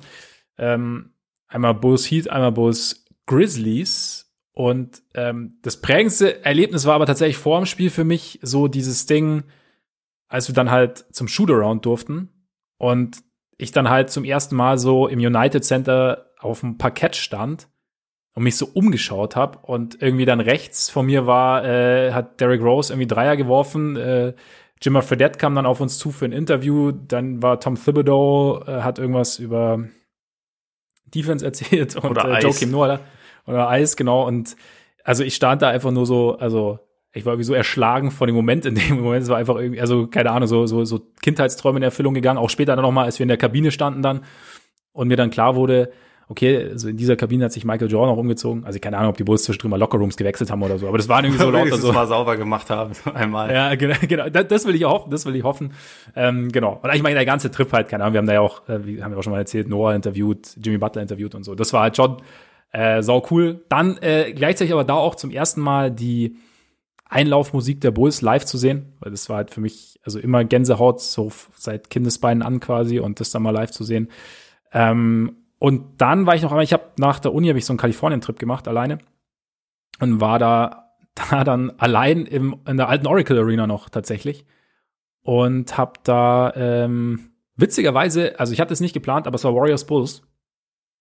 Und äh, die Bulls haben gewonnen. Ich saß allein in der Arena, was irgendwie auch äh, geil ist. Also sich so, sich so allein so ein Spiel anzugucken, so um mich rum. So, ne? Und dann ähm, habe ich erstmal nicht gecheckt, dass man in den U S A ja mal T-Shirts geschenkt bekommt, weil ich bin so reingelaufen und dann äh, hält mir jemand so ein T-Shirt und ich so, nein, nein, danke, passt schon. Ich so, nein, nein, it's for free. Und ich so, ah, okay. Ja. Heute noch eins meiner Schlaf-T-Shirts. Ähm, und genau, das äh, war auf jeden Fall dieser, dieser Trip allein äh, von San Francisco nach Oakland rüber, äh, war auf jeden Fall ganz, äh, ganz cool. Und dann ähm, Clippers Netz habe ich dann noch gesehen, dann am selben Trip, dann habe ich mich ja mit einem Kumpel getroffen unten. Und ich habe witzigerweise damals, ähm, die habe ich glaube ich schon mal erzählt, ich habe es geschafft, während dieses Trips ein Spiel von Steph Curry zu sehen, in dem Steph Curry keinen Dreier getroffen hat, und ein Spiel von Blake Griffin zu sehen, der ba- damals noch regelmäßig gedankt hat, der aber in diesem Spiel nicht gedankt hat. Das ist, das ist schon bitter. Das ist echt bitter. Aber ich also, muss sagen, ums, ums Oracle beneide ich dich doch sehr, auch wenn äh, die das wahrscheinlich an dem Tag nicht die, die krankste Pro-Warriors-Stimmung war. Nein, oder? Also das Krasse, also das Ding ist, also das, die Bulls haben das Spiel komplett dominiert und haben es halt äh, sehr, sehr klar gewonnen. Aber so am Anfang, als es noch eng war, hast du halt echt gehört, also was da für ein Potenzial in der Halle drin ist. So. Also es war echt mhm. krass. Also ich saß da echt drin so, wow. Also das war war schon ziemlich cool. Also das hat hat schon getaugt. Also das war... Und ich habe einen überragenden Hotdog gegessen nach dem Spiel noch. Irgendwo so am Rand von so einem Bauchladen. Das ist auch wichtig. Ja, auch wichtig, auch wichtig auf jeden Fall. Äh, gut, dann äh, hast du noch irgendeine Anekdote oder irgendwas? Nee. Nee. Nur, dass ich auch dann noch ein acht X L Miami Heat T-Shirt habe, was gelegentlich zum Schlafen benutzt wird, aber nicht von mir. Eher so, eher so der Nachthemd-Stil. Ja. Ja, stimmt, stimmt. Äh, dann äh, Walter fragt, äh, längere Frage tatsächlich, seit letztem Jahr, also post-Durant Warriors, ist die Liga sowie Meisterschaft offen wie nie. Findet ihr nicht auch, dass es spätestens seitdem extrem schwer ist, vor den Playoff-Paarungen den Weg zu den Finals vernünftig zu tippen, weil oft extrem Matchup-abhängig? Beispielsweise auch zwanzig zwanzig als den Lakers, man hat in der äh, an den Lakers, man hat in der äh, Regular Season eindeutig gemerkt, dass sie sich mit den Teams mit klassischen nicht switchbaren Centern wie Jazz, also Gobert oder Jokic bei den Nuggets, deutlich einfacher tun als mit winglastigen Teams ohne klassischen Center, wie den Clippers, die gut switchen und vor allem mehrere gute Verteidiger gegen LeBron haben. Deswegen hat mich der Seriensieg gegen die Nuggets nicht überrascht. Ähm, bei einem tatsächlichen Western Conference Finals Matchup gegen die Clippers hätte ich nicht auf die Lakers getippt. Kein Hottake, schon klar, aber meiner Meinung nach schon deutlich gegensätzlich zu zwanzig siebzehn bis zwanzig neunzehn, als den Warriors doch egal war, wer auf dem Weg in die Finals so kommt. Bin auf eure Meinung gespannt. Also, wie sehen wir das? Ist es jetzt ähm, schwerer vorauszusehen, wie es jetzt aussieht? Ist es viel Matchup-abhängiger momentan? Oder sehen wir zum Beispiel die Lakers, wenn jetzt LeBron und A D bis zu den Finals ihren Rost abschütteln und fit sind, aber bis zu den Playoffs nichts, bis zu den Finals, ähm, so komplett vorneweg rennen? Nee, also ich würde sagen, sie sind dann schon wahrscheinlich noch der, der sicherste Tipp, äh, zumindest im, im Westen, aber sie sind jetzt nicht ein eine komplett safe Angelegenheit. Und also mhm. dieses Thema, dass die Clippers vom Matchup her besser auf sie eingestellt sind als die als die Nuggets und auch die Jazz, da würde ich auch zustimmen. Also, dass das theoretisch zumindest ja. besser passen könnte. Ähm, das heißt nicht, dass die Clippers das dann gewinnen, weil die Clippers in den Playoffs haben, haben noch ein bisschen was zu beweisen, wissen wir, aber ähm, dass sie eigentlich ganz gut dafür geeignet sind. Das haben wir ja letzte Saison auch immer gesagt, als viele auch dachten, die Clippers sind eigentlich das Team, was die meisten Antworten auf alles hat. Uh, und das eigentlich vielleicht der der der safe Titeltipp sein sollte, aber ja. grundsätzlich, also weil ja auch die Frage war, ob das ob das so anders ist als vorher. Da, also ich glaube in dieser Saison spezifisch dadurch, dass halt durch Covid alles vollkommen durcheinander ist und auch die die ähm, Saisonbilanz teilweise einfach vollkommen egal ist. Also wenn man bedenkt, dass die dass die Lakers jetzt halt das das Feld von hinten aufziehen und so, also die Situation ist halt einfach anders und ich glaube auch ja. dadurch, dass viele Teams so viele Ausfälle hatten, kannst du jetzt, wo die Saison sich langsam dem Ende zuneigt, kannst du ja bei vielen nicht wirklich sicher sagen, die sind jetzt so und so gut und die sind so und also man hat, also man weiß, glaube ich, ein bisschen weniger über die Teams als sonst, aber ansonsten glaube ich jetzt nicht grundsätzlich, dass sich irgendwas längerfristig verändert hat. Längerfristig war es halt einfach so, dass die Warriors in dieser Zeit, wo sie Durant hatten, vom Talent her so viel mehr hatten als alle anderen, dass es halt einfach nicht dieses ganz spannende Matchup-Thema gab. Da gab es mhm. trotzdem die Rockets, die halt sich sehr auf sie eingestellt haben und deswegen das ungemütlichste Matchup sicherlich waren. Aber es gab da kein Team, wo die Warriors in eine Serie gegangen wären und gesagt hätten, die müssen wir nicht, wenn wir gesund sind, schlagen. Und das ist jetzt vielleicht nicht mehr ganz so extrem so. Aber das, also das sind meiner Meinung nach auch diese Warriors ein bisschen ein Outlier gewesen. Und das, was man danach hat und was man davor hat, ist vielleicht ein bisschen mehr die Regel. Also, dass auch die besten Teams, wie jetzt auch zum Beispiel die Lakers, dass die äh, nicht grundsätzlich bei jedem Team denken, wir sind da Meilen besser, ist eigentlich egal. Äh, ich glaube, das, das ist ja eher die Regel.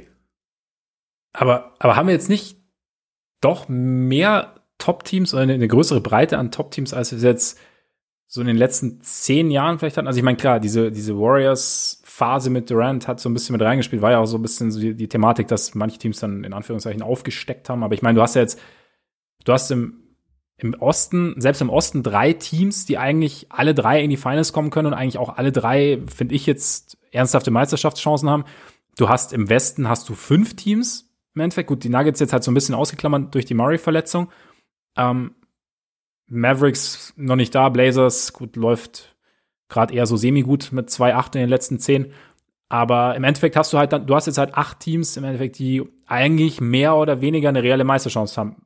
Meisterschaftschance haben. Find, also für mich jetzt gefühlt ist es tatsächlich so ein bisschen eher so, okay, tatsächlich, wer, wer trifft jetzt auf jeden?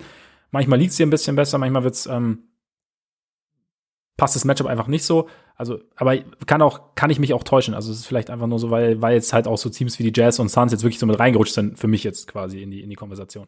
Ja, das wird, das sehen wir dann in den Playoffs, ne? Also inwieweit sie, also wirklich alle Teams ja. sich ja. auf diesen, also auf dem etwas höheren Niveau dann auch behaupten können. Aber also grundsätzlich ja, es sind es sind in diesem Jahr wahrscheinlich ein paar mehr Teams in der Verlosung, als das als das die Regel ist. Aber wie gesagt, so dass das dass man es sauber durchtippen kann, erst wenn man die Matchups kennt. Ich glaube, das sollte insgesamt eher die Regel ja. sein, als dass es irgendwie als ja. dass es die Ausnahme ist. Ich glaube, da waren halt diese diese Warriors schon mehr der Ausreißer meiner Meinung nach. Ja, ich meine solche also so ein Team gab es im Endeffekt ja auch vorher nicht und wird's, also, oder ich tue mich schwer, mir vorzustellen, dass es es nochmal gibt. Also ich meine, keine Ahnung, Brooklyn, wenn irgendwann mal alle fit sein sollten, ist schon auch eklig, aber die Warriors hatten halt einfach irgendwie nicht so, wenn alle fit waren, einfach keine Lücke, fand ja. ich. Das war halt irgendwie so dieses Ding und damit, ja.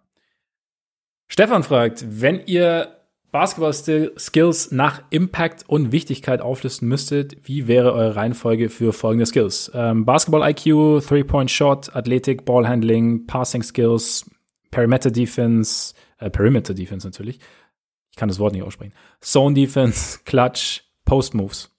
Äh, könnt auch gerne noch Skills hinzufügen oder über Unterschiede für die Wichtigkeit in verschiedenen Positionen eingehen.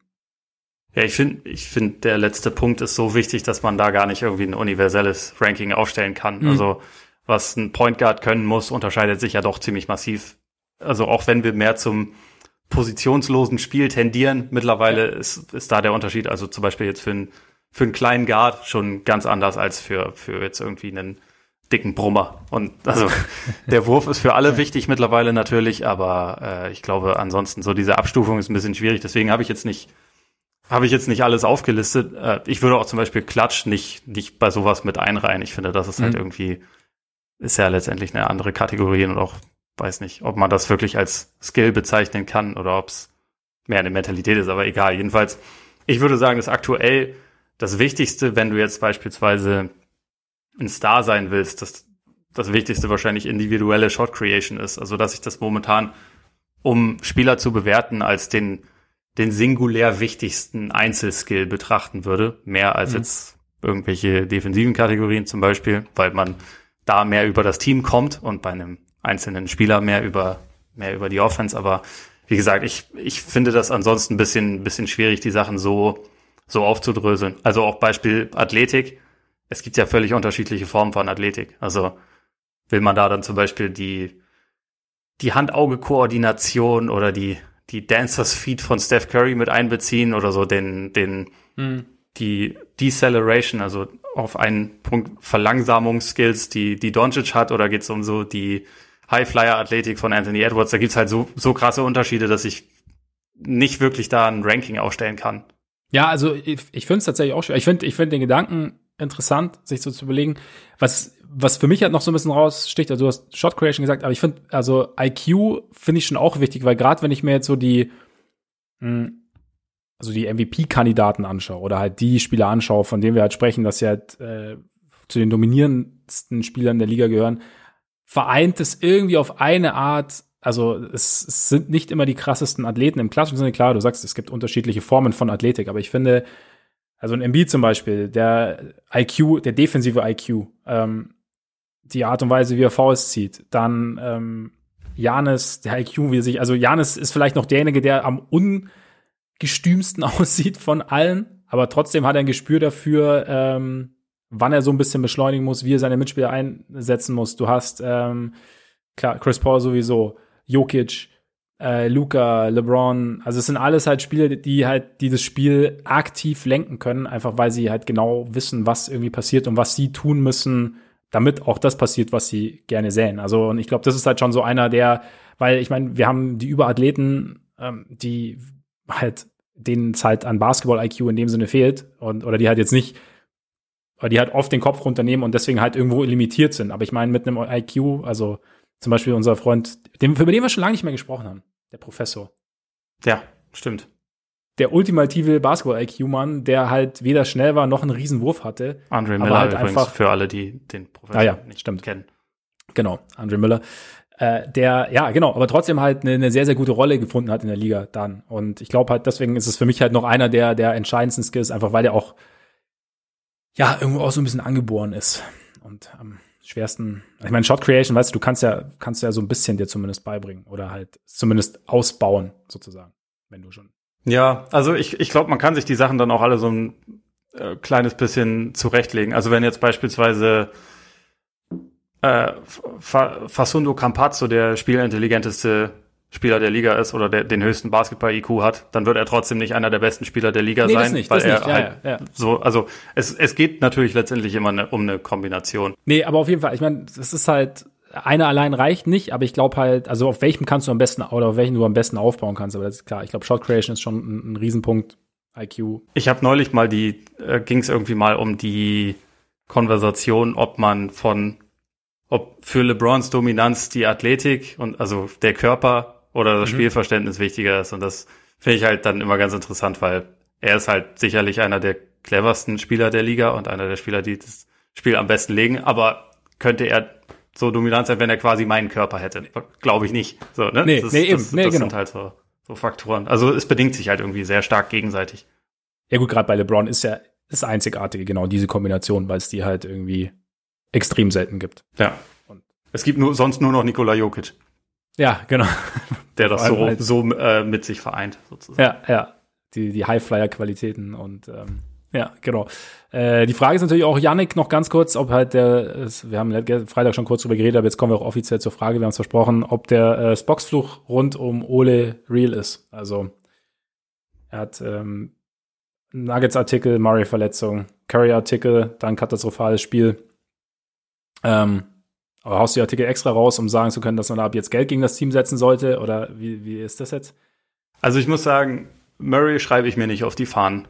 Das würde ich, würde ich an deiner Stelle auch nicht machen. Ja. Das, äh, also zumal ich da äh, um ging es in erster Linie um Aaron Gordon und seinen Fit bei den okay. Nuggets. Es, ja, ging, es ging ja. weniger um, um Jamal Murray, deswegen das akzeptiere ich nicht, aber andere Sachen ja natürlich. Äh, also ja. Der, der, der Fluch ist sowas von real. Ich habe äh, Ich bin mittlerweile da doch auch so ein bisschen besessen von dieser Macht und versuche sie einzusetzen, wann immer ich kann. Ja, ja. Zu Recht. Aber deswegen ist auch äh, wahrscheinlich dann für alle ganz gut, dass ich jetzt erstmal Urlaub habe und äh, genau. niemanden, niemanden so richtig äh, jinxen kann. Aber sobald die Playoffs wieder losgehen und sobald es wirklich wichtig ist, bin ich wieder voll da und dann nehmt ja. euch in Acht. Also wenn ihr Team, wenn ihr ein Lieblingsteam seid, provoziert mich nicht.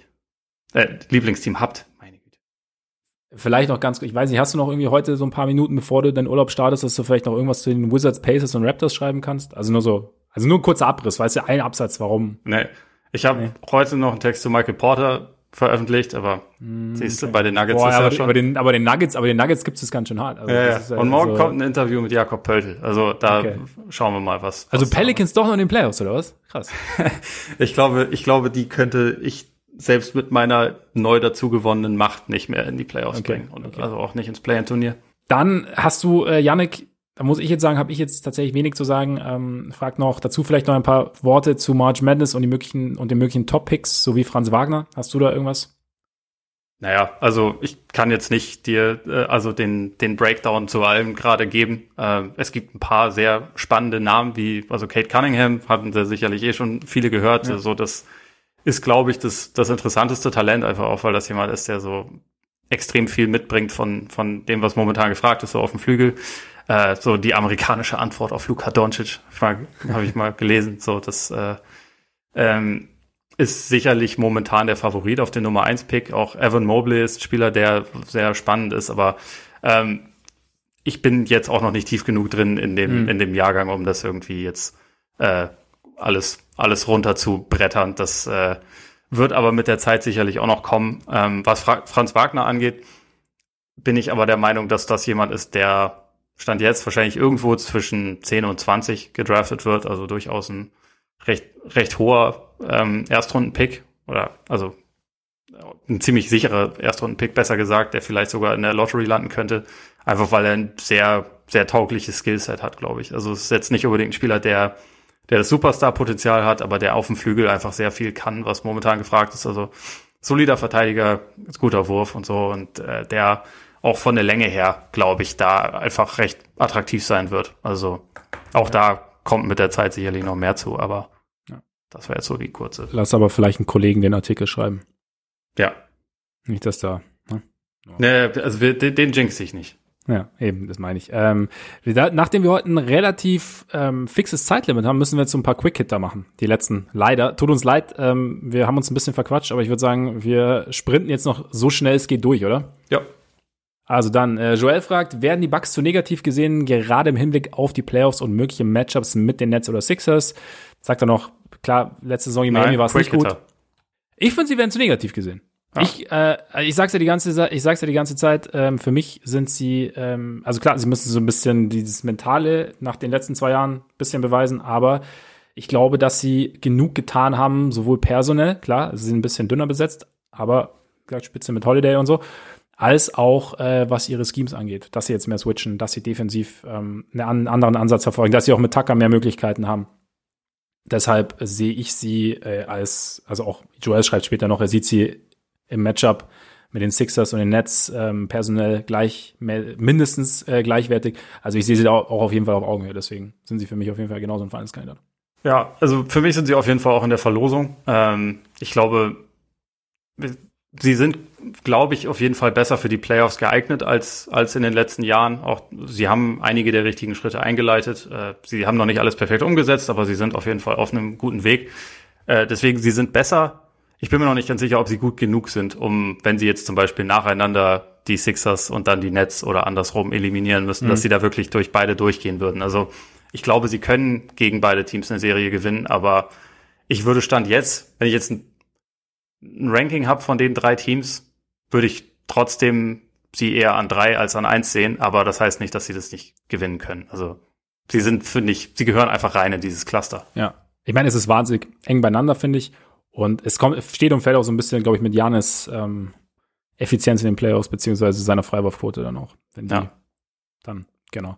Äh, Mario noch fragt, ähm, er hat selbst noch nie mit einem professionellen Wurftrainer gearbeitet und man hört immer wieder, dass Spieler das machen. Ähm, Julius Randle hat zum Beispiel auch seinen Wurf extrem verbessert. Und ob wir da jetzt Einblicke haben, wie das ist, mit einem Wurftrainer zu arbeiten. Also, wenn ihr meinen Wurf seht, nee, ich nicht. Nein, aber ich, also ich habe jetzt tatsächlich keine Einblicke. Ich weiß nicht, hast du irgendwas? Oder hast du da mal mit jemandem gesprochen, der regelmäßig mit einem Wurftrainer arbeitet, mit einem Spieler oder so? Ja, also ich habe nur mal, also tatsächlich auch mit, mit Jakob Pöltl da vor, vor ein oder zwei Jahren mal drüber gesprochen, einfach über die Unterschiede, weil er erst bei den Raptors war, wo es eher hieß, nach dem Training stellt ihr euch hin und jeder nimmt dreihundertdreier, ähm, während es bei den Spurs, die halt auch berühmt, also die haben ja den berühmten Shot-Doktor mit Chip England, mhm. da wird halt so ein bisschen versucht, gezielter dran zu arbeiten. Wie das im Detail abläuft, das verraten die nicht unbedingt immer alle, also weil das ja auch, dann so ein bisschen Berufsgeheimnis ist, aber ja. Da schaut man sich halt dann ganz viele verschiedene Sachen an. Also einerseits irgendwie die die Mechanik, wie wie halt die die Hand und der der Arm positioniert ist und so, aber auch noch alle möglichen anderen Sachen. Also wie man wie man zum Beispiel äh, die Beine dabei be- bewegt. Also es kommen ja ganz viele Sachen rein, die da irgendwie mit mit dazugehören.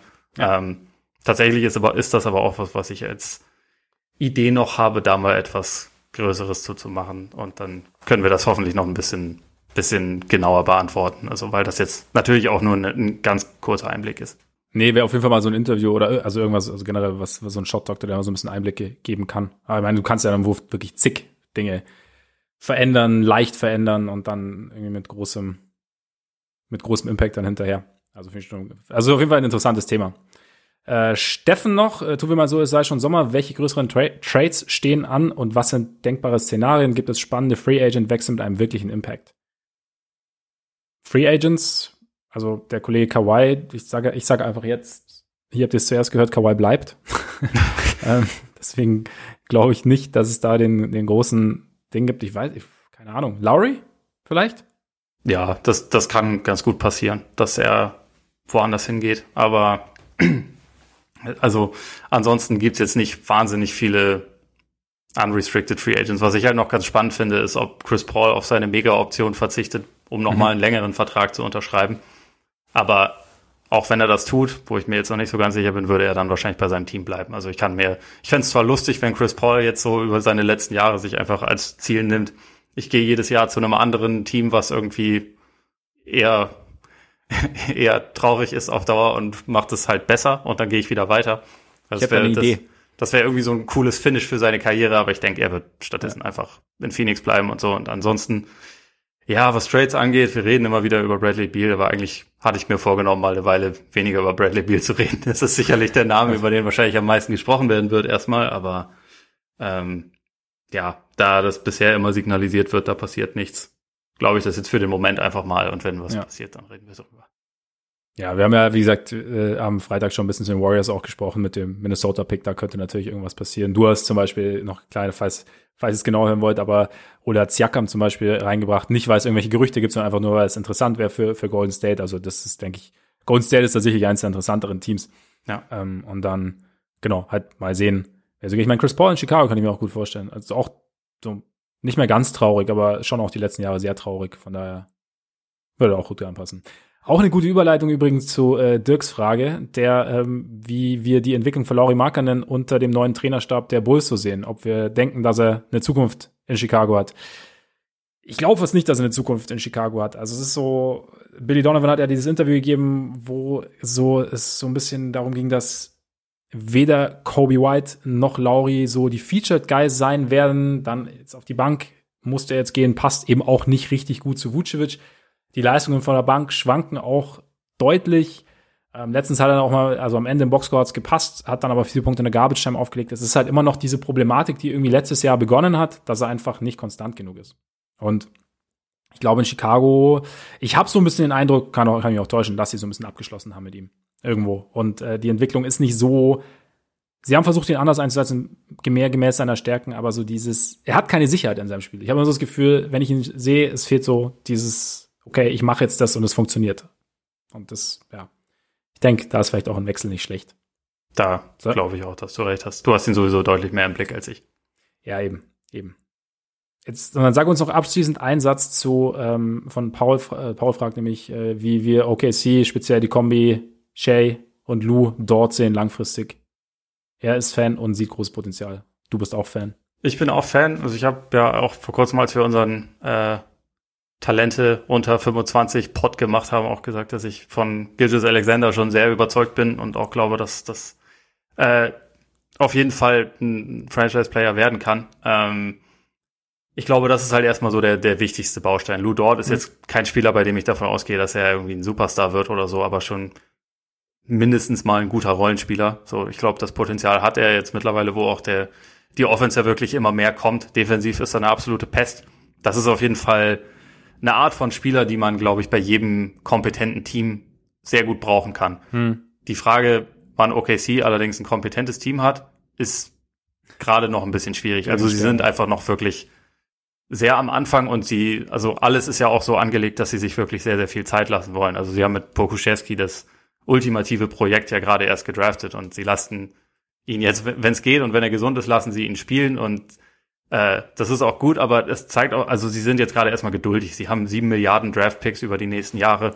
Die werden sie nicht alle ziehen können. Also das, das muss man dazu sagen. Irgendwann wird es da auch dann Trades geben und ob das ja. dann heißt, wir verlagern das in die Zukunft weiter oder wir machen dann tatsächlich was und schauen mal, wie wir unser Team jetzt irgendwie vielleicht durch einen, einen Star-Trade oder so erweitern können. Das können wir dann mal schauen, aber ich glaube, jetzt erstmal jetzt erstmal können sie ganz froh sein, dass sie die beiden haben. Bei S G A steht ja jetzt dann bald auch schon der nächste Vertrag an. Also ich glaube, jetzt im, im Sommer ist er schon Extension-eligible und sie werden ihm wahrscheinlich dann auch direkt relativ viel Geld zahlen. Ähm, Und das hat man dann erstmal, ich glaube, da kann was entstehen, aber um die beiden herum ist noch unglaublich viel Arbeit zu ja. tun. Also es ist ein, ein gutes, aber kleines Fundament. Und dann ja. mal sehen, was jetzt die Zukunft bringt. Gut, wir sind durch. Freunde, vielen, vielen Dank für eure Fragen. Vielen, vielen Dank für, äh, an all diejenigen, die uns bei Patreon unterstützen. Vielen Dank äh, an all diejenigen, die zugehört haben. Schön, dass ihr dabei wart. Und wie gesagt, wir müssen schnell beenden. Deswegen noch ganz kurz der Hinweis, abonniert uns sehr gerne, falls ihr es noch nicht getan habt, bei Apple Podcasts, bei Spotify, bei Deezer, Google Podcasts, Amazon. Folgt uns bei Twitter, Instagram oder Facebook. Schreibt uns auch sehr gerne gern an, wenn ihr Lust habt. Und ja, jetzt würde ich sagen, genießt euren Tag, euren Abend, euren Morgen und dann bis bald hoffentlich. Reingehauen. Reingehauen.